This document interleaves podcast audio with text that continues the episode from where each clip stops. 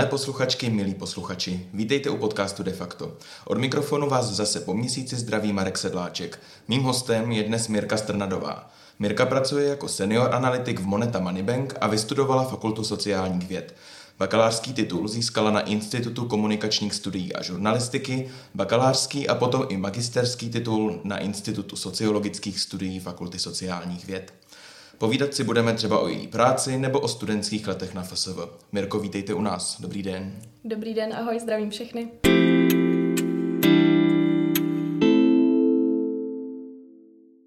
Jak už jsem říkal, vy pracujete jako analytička v bance a před Monetou jste působila ještě v České pojišťovně.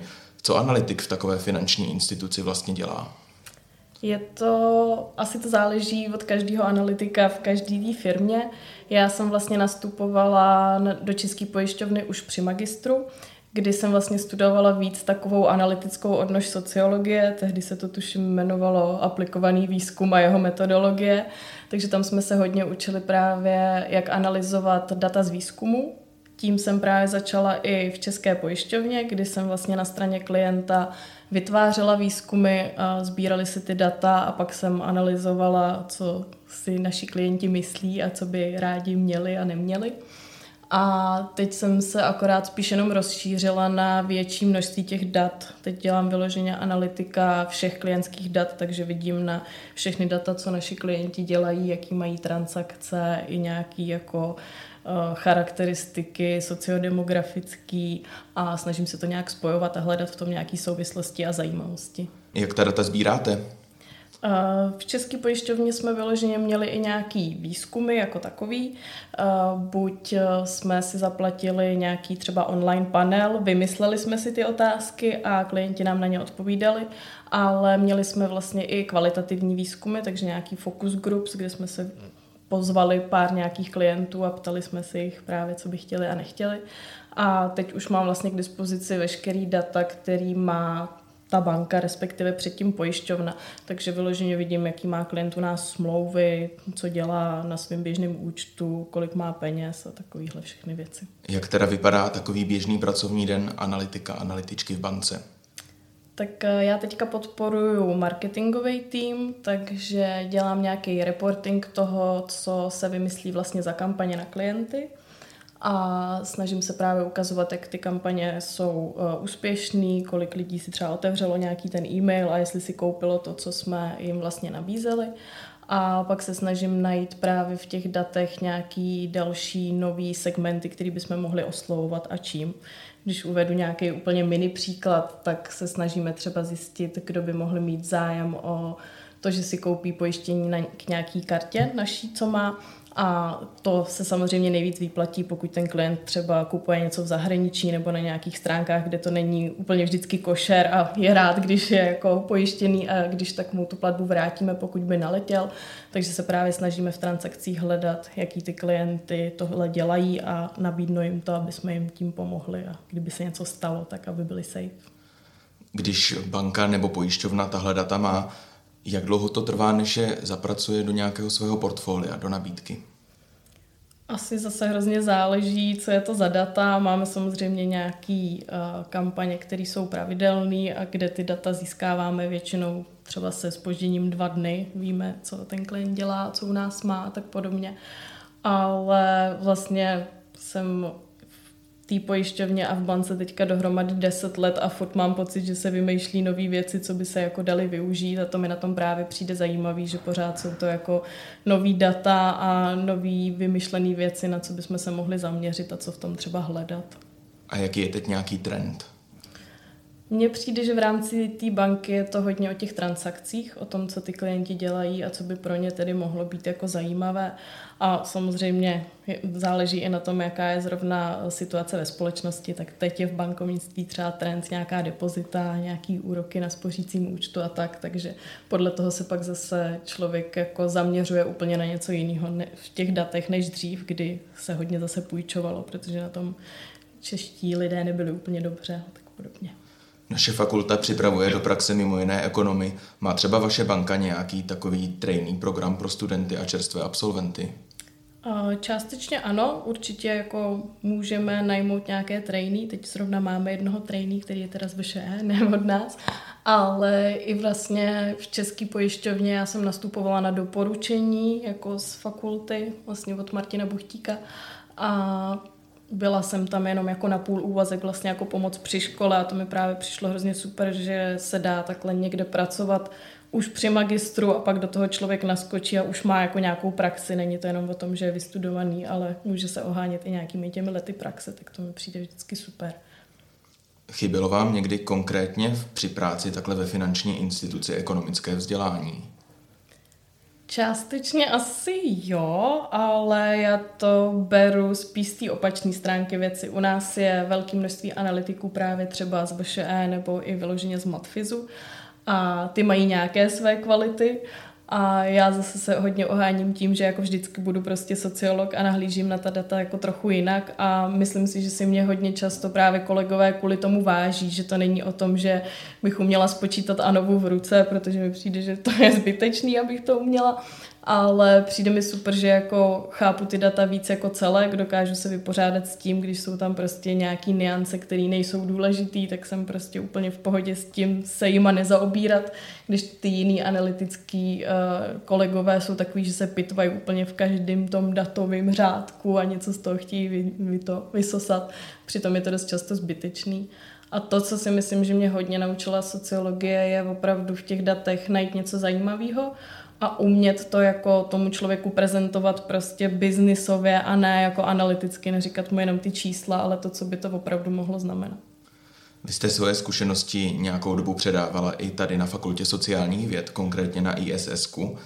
Eh, neuvažovala jste o tom, že byste zůstala u pedagogické, eh, u pedagogické kariéry? Asi jsem extra neuvažovala, bavilo mě jako vyučovat na těch seminářích, protože mám právě ráda ty praktické věci a bylo super, že jsem tam mohla právě i nějaký vyloženě praktické věci, co už jsem dělala v práci, tak jsem tam mohla jako ukazovat, takže to mi přišlo prostě super, když jsem s dovolením teda mého zaměstnavatele mohla třeba přinést, jaký zprávy z výzkumu nám prostě posílají do práce a co je na tom špatně, jak bychom to měli dělat jinak. Nebo jsem jim ukazovala přímo, jaký výzkumy se u nás třeba dělaly, co z toho vyšlo a kde třeba byly chyby, z čeho se poučit, jak nějaké otázky třeba nepokládat, protože vám z toho nevíde úplně to, na co se chcete zeptat a tak podobně. Takže to mi přišlo vždycky super, že na těch seminářích tohle můžu dělat. Takže jako ano, v seminářích bych klidně mohla pokračovat, ale že bych chtěla nějak teoreticky vyloženě učit, k tomu jsem asi nikdy neměla tu potřebu. Jaký musí být mladý sociolog nebo sociolog obecně? Podle mě musí mít nějaký rozhled, právě jako co se týče společnosti, co teď frčí a co se jako řeší, to mi přijde hodně důležitý.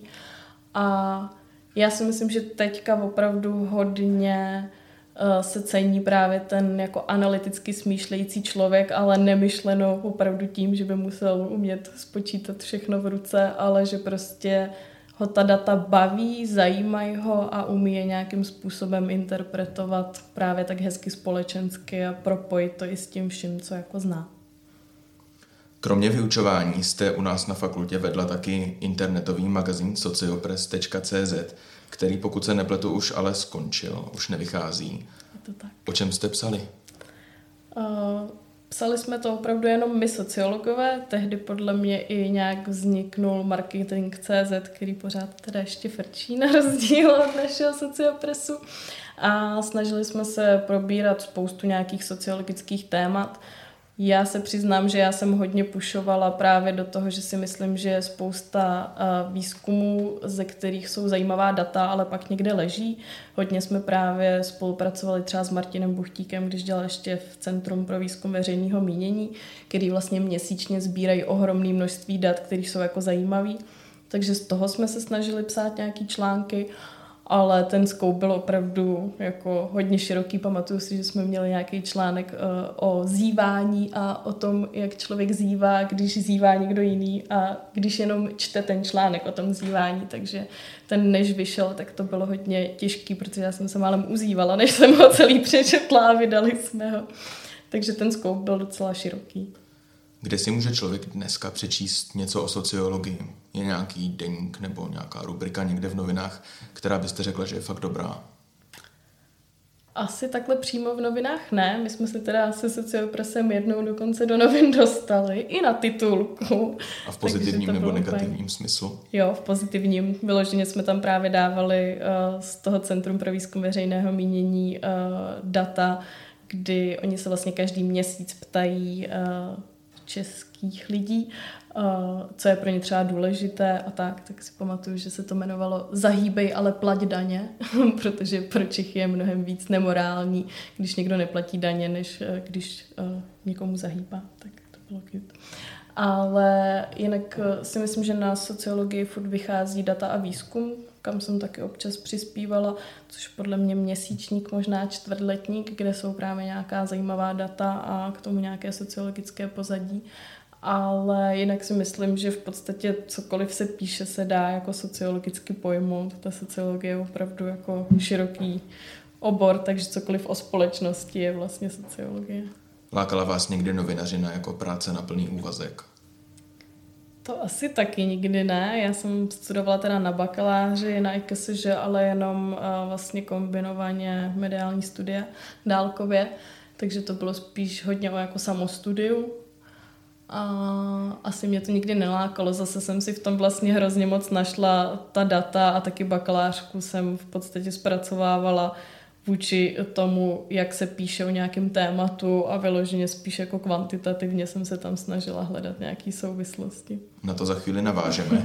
S Mirkou Strnadovou si povídáme o práci socioložky, analytičky a taky o jejím čase stráveném na Fakultě sociálních věd. Vy jste na mediálních studiích v roce, pokud se nepletu, 2012 obhájila bakalářku nazvanou Gay Pride, mediální obraz homosexuality v českých médiích, na příkladu pochodu homosexuálů. Proč zrovna tohle téma?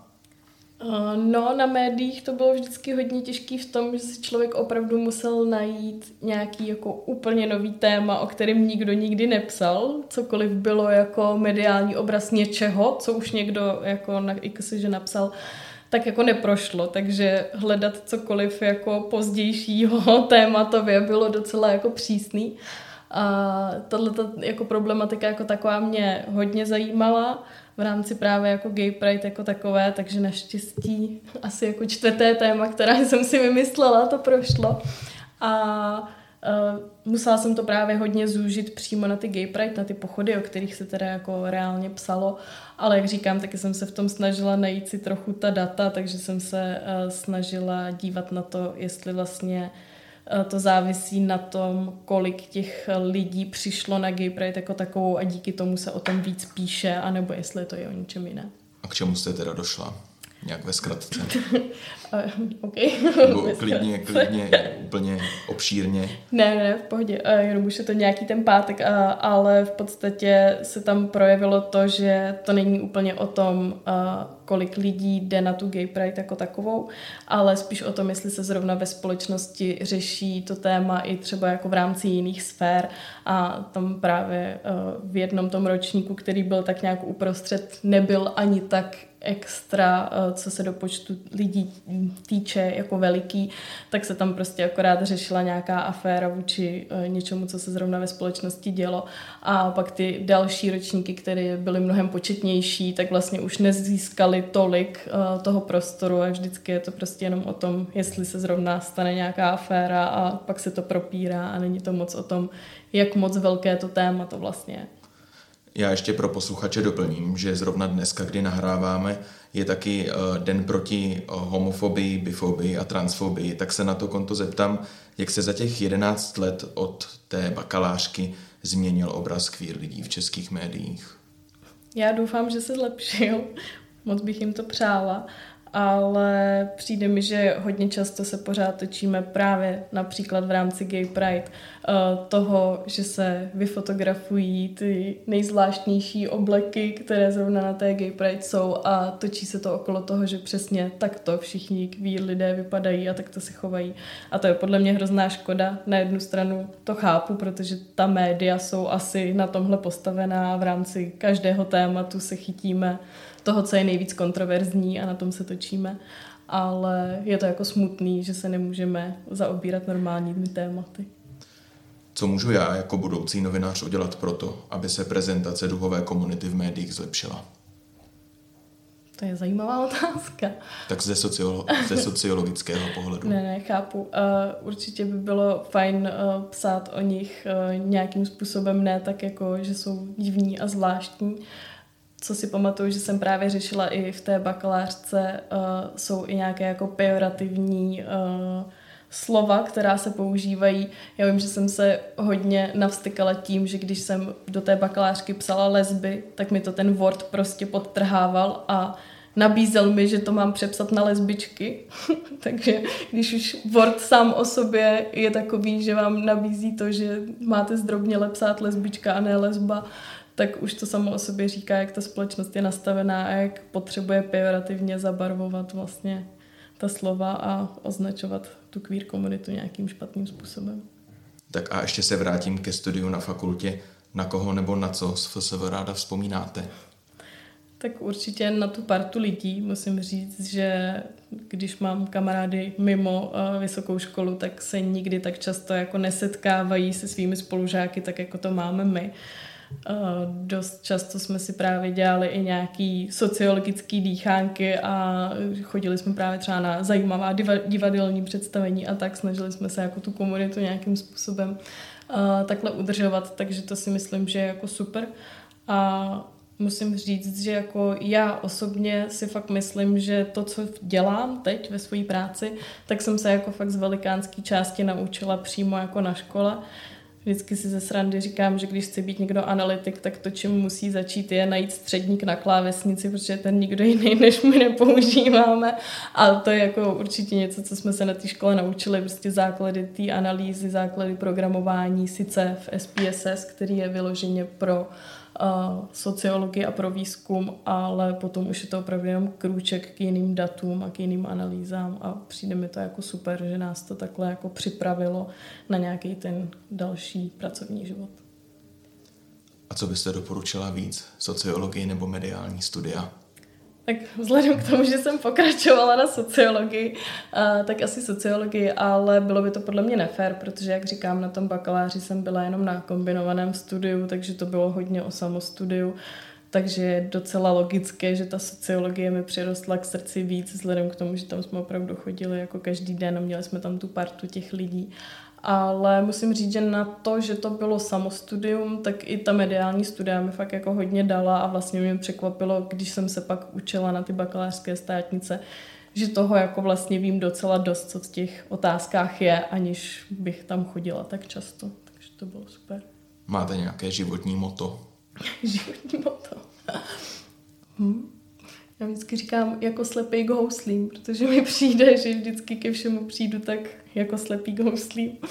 A vždycky jsem se prostě přesně hlásila na něco, co mě částečně zajímalo, ale hrozně jsem se v tom rozvinula a vždycky říkám, že dělám to, co mě baví a baví mě to, co mi jde. Takže podle mě jsem u těch dat zůstala kvůli tomu, že mě to prostě baví a díky tomu se v tom jako dobře rozvíjím a jde mi to víc a víc a prohlubuju si ty znalosti. Co byste doporučila studentům sociologie, jak se rozvinout v tom, co je baví, jak třeba se uchytit někde v nějaké sociologické společnosti? Zase si myslím, že ta sociologie je hodně široký obor. Už na tom magistru bylo vidět, že se každý jako rozplynul tím jiným způsobem ta naše analytická odnož byla podle mě hrozně hezky udělaná, že jsme tam měli tehdy, nevím, jak je to teď, tuším asi 100 hodin praxe, který jsme v rámci jednoho předmětu museli mít. A hodně jsme to využívali právě tím, že jsme chodili do výzkumných agentur nebo právě k Martinu Buchtíkovi do Centrum pro výzkum veřejného mínění. A to mi přišlo hrozně super, takže určitě zkusit si co nejdřív najít nějakou takovouhle praxi, zjistit, co vás vlastně jako baví a pak to rozvíjet dál, ať už jako na fakultě, anebo prostě u klienta nebo ve výzkumné agentuře. To říká Mirka Strnadová, senior analytik Moneta Moneybank a absolventka Fakulty sociálních věd Univerzity Karlovy. Mirko, děkuji, že jste byla hostem podcastu De facto. Díky moc. A vám, posluchačům, děkuji za pozornost a přeju všem studentům i vyučujícím klidné a hlavně úspěšné zkouškové období. Naslyšenou.